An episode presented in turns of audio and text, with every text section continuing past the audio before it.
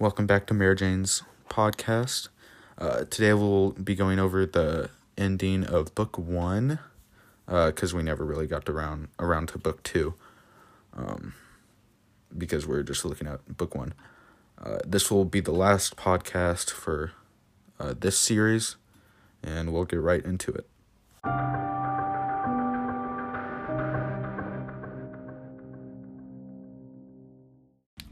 Our first question is Do you think the political figures in this time used the power of religion to persuade people what to do, or is this to justify unjust actions? Um, I think absolutely. They, they definitely used uh, religion uh, to justify their ideology. That's that's what their ideology is based off of, um, as you know, Islamists. Um,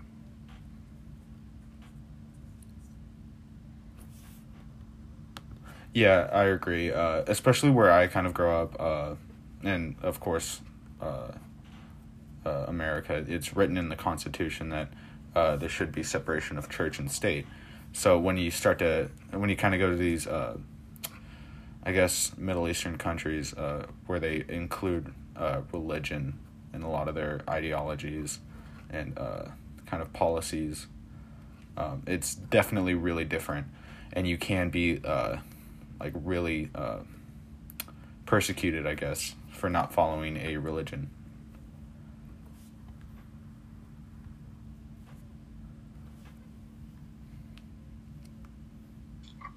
Yeah, I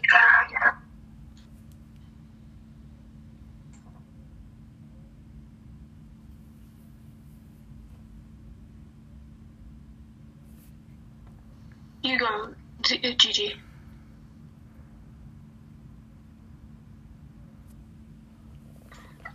Um, you can go for.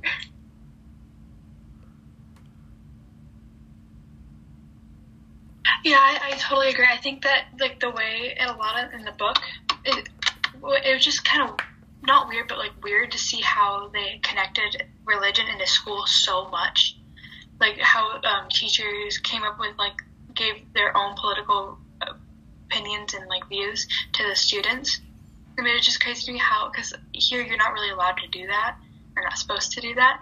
But there, they just it was blatantly just out there too, which was that it was surprising to me. Yeah, especially trying to uh, justify unjust actions. Uh, especially, well, it's definitely really different in here, uh, different in America than uh, the Middle East. But like our like what we would consider unjust actions would be completely different for them uh, because of what they normally follow.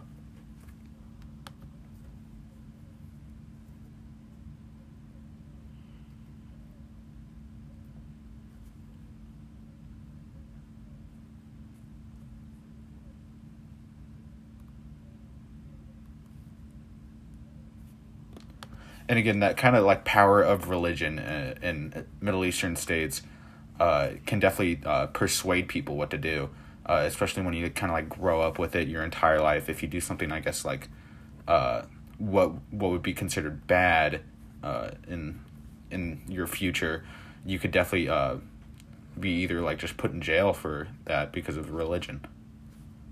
Like a certain religion might tell you like no you can't do those things yeah, I agree. They use religion to like threaten you and just use it as an excuse to like arrest you or something. Just like persuade people to do whatever.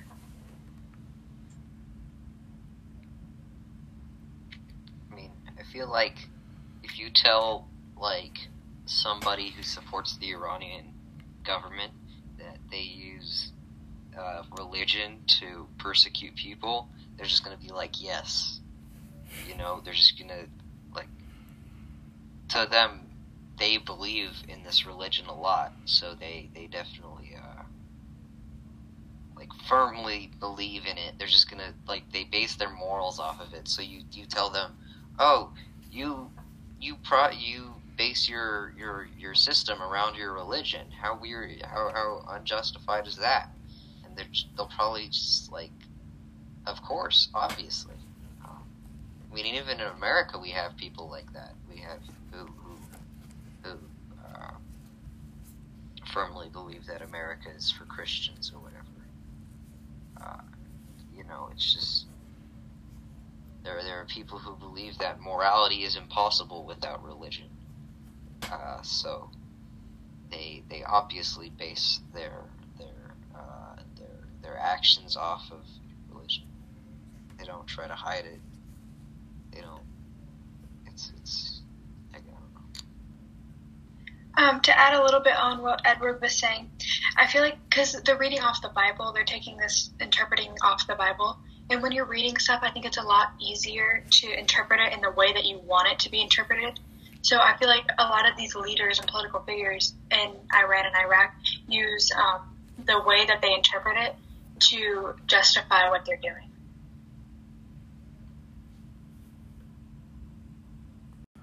Um, the author states that you can't have any things that cause joy because it is banned during the time of war. Would you be able to live without your favorite things such as video games, music, or movies, etc.?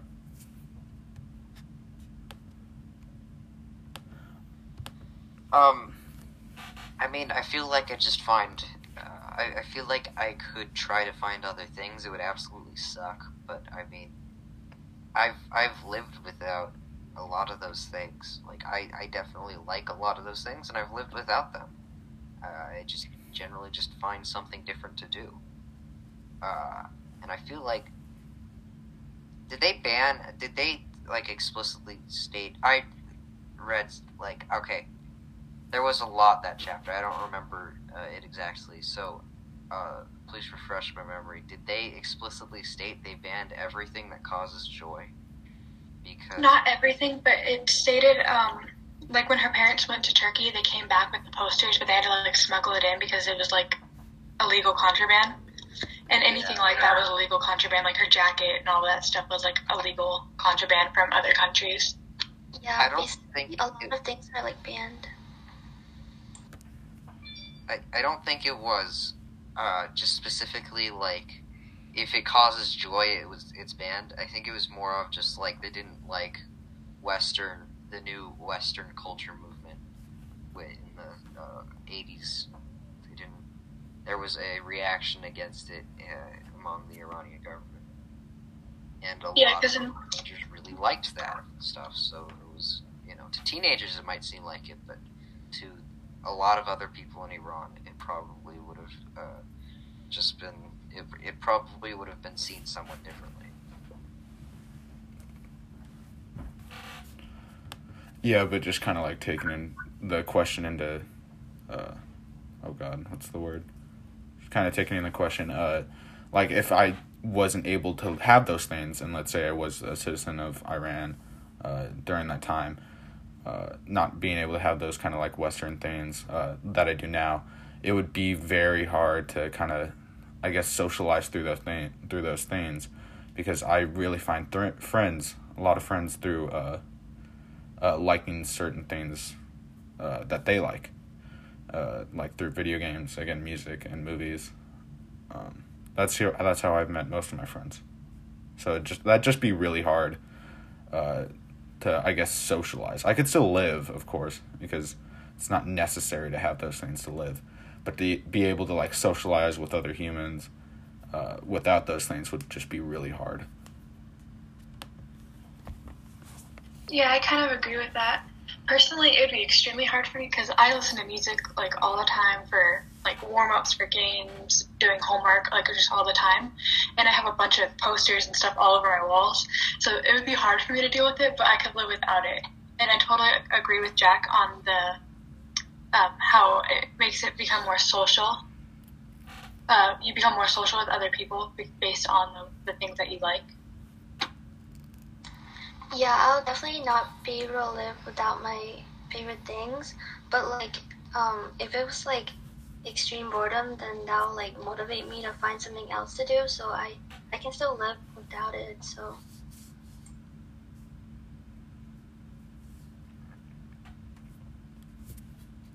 And like, I guess going into the perspective of uh, teens, almost during that time, or uh, just kind of younger or just basically anyone like having those things and then immediately being like just taken away that'd be so hard to like get out of that hole of just like this is what I've been living with my whole life. Uh, I've been playing these kind of games or listening to my favorite music, and just suddenly it's gone.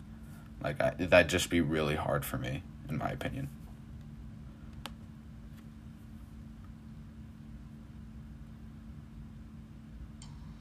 Yeah, it's like in that chapter when she was like wearing all the stuff that um, her parents got her, but then when she was out the streets, like these women just came and like try to take it away from her, and that was like really difficult. I can sense how like hard it was for her.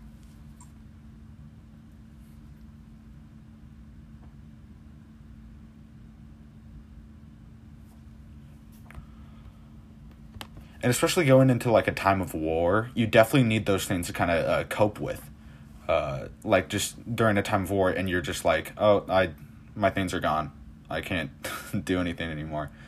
That'd just be really hard. Like barely, uh, just being almost scared because of the war, and then just your stuff is gone that you normally use to like kind of get away from that situation. Uh, that'd just be really hard. Yeah, because especially during that time, you need something like a coping me- mechanism or like something to distract you from what's kind of going on. So yeah, I agree with that. How did you feel about the way the book ended? Do you think that the ending went along with the way the book was going? Why or why not? Do you think the author should have come up with something else for the end of the book?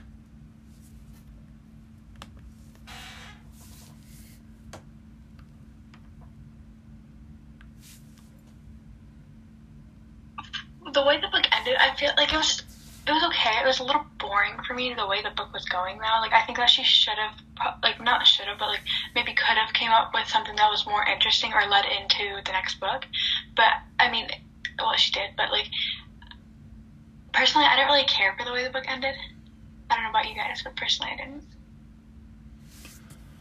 Yeah, I kind of agree with you. I mean, it was a pretty good transition into the uh, second book uh, just kind of like going to the west and then coming back to uh, Iran.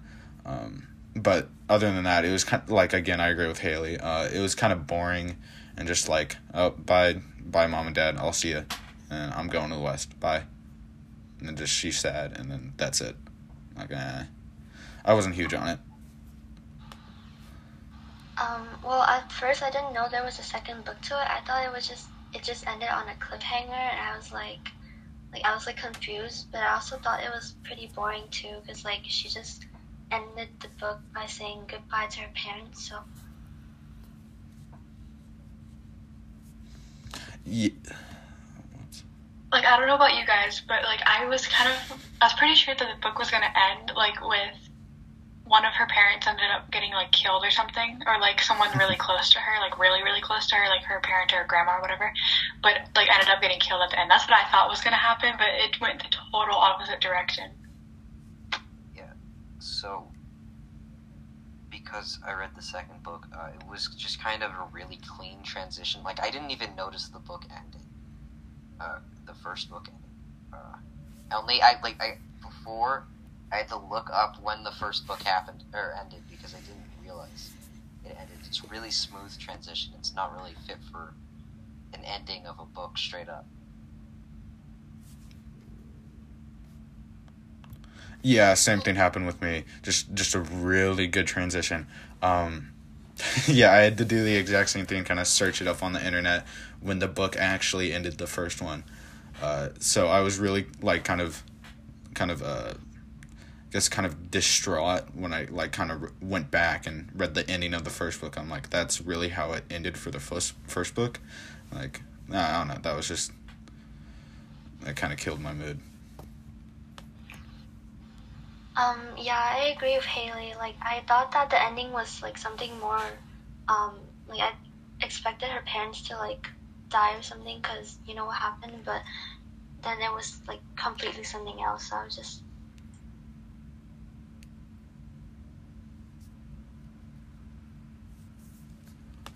yeah, again, kind of kind of uh, leaving off on a cliffhanger with no kind of like real, real like dramatic ending, which is again what everyone kind of expected, like a really dramatic ending, and then leaving Iran, but kind of nothing happening and just like bye mom dad, I'll see you, going to the West.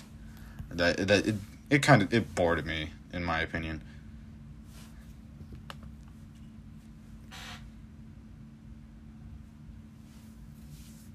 Yeah, I agree.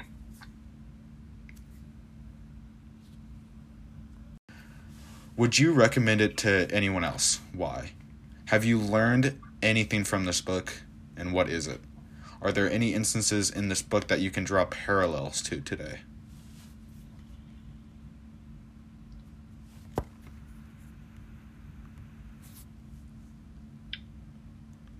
Maybe. I might recommend this book to someone. Personally, I think a book is really just as good as the way it ends, and I didn't really like the ending. That's why I probably wouldn't. But um, something that I definitely learned from this book is that because I didn't really know that much about like the Middle Eastern culture and how they taught like their kids. It, it really surprised me how they people a, a lot of the kids that there kind of grew up in fear of their life or in fear of getting taken away from their parents at a young age, which was that's just crazy how that happens. Um, and yeah. yeah, I agree.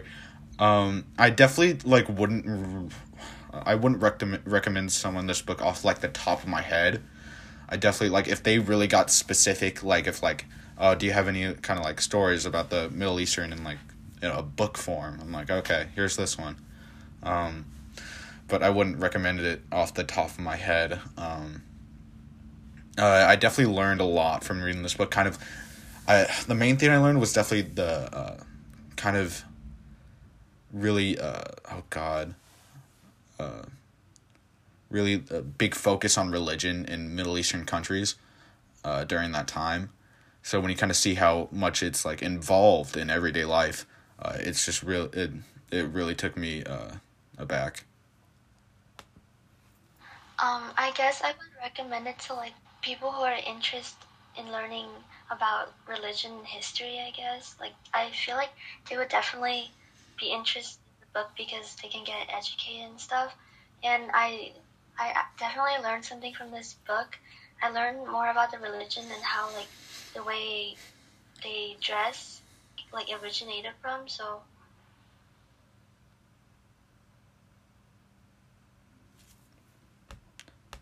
And kind of like the oh, go ahead, my bad. I'd recommend it to people who are like want to know about modern Iranian history but other than that. Or maybe if you like graphic novels. Yeah, that's kind of the other part of it. If you really, uh, if you like graphic novels, I thought it was, uh, I thought the drawings were kind of cool. Uh, so if like if someone ever asked for like a graphic novel of uh, a pretty cool story, uh, I would recommend them that. Uh, and kind of the last uh, part to that question: Are there instances in this book that you can draw parallels to today? Uh, I can. Um, definitely with the religious part, uh, there's definitely still a lot of uh, religious problems going on in the Middle Eastern uh, area.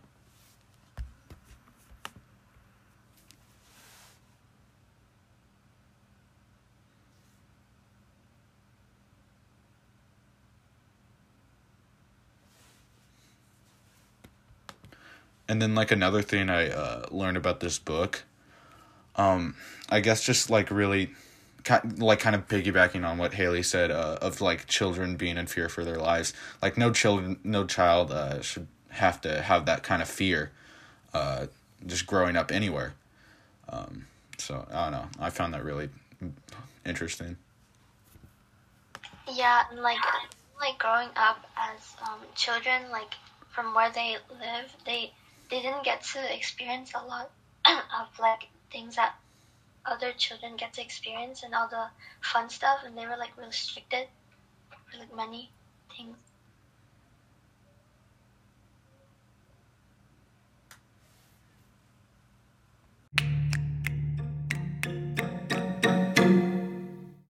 And that has been it for today's episode. Thank you for joining us. Um, and thank you for listening to this series. Um, hope you guys have a good day and thank you again.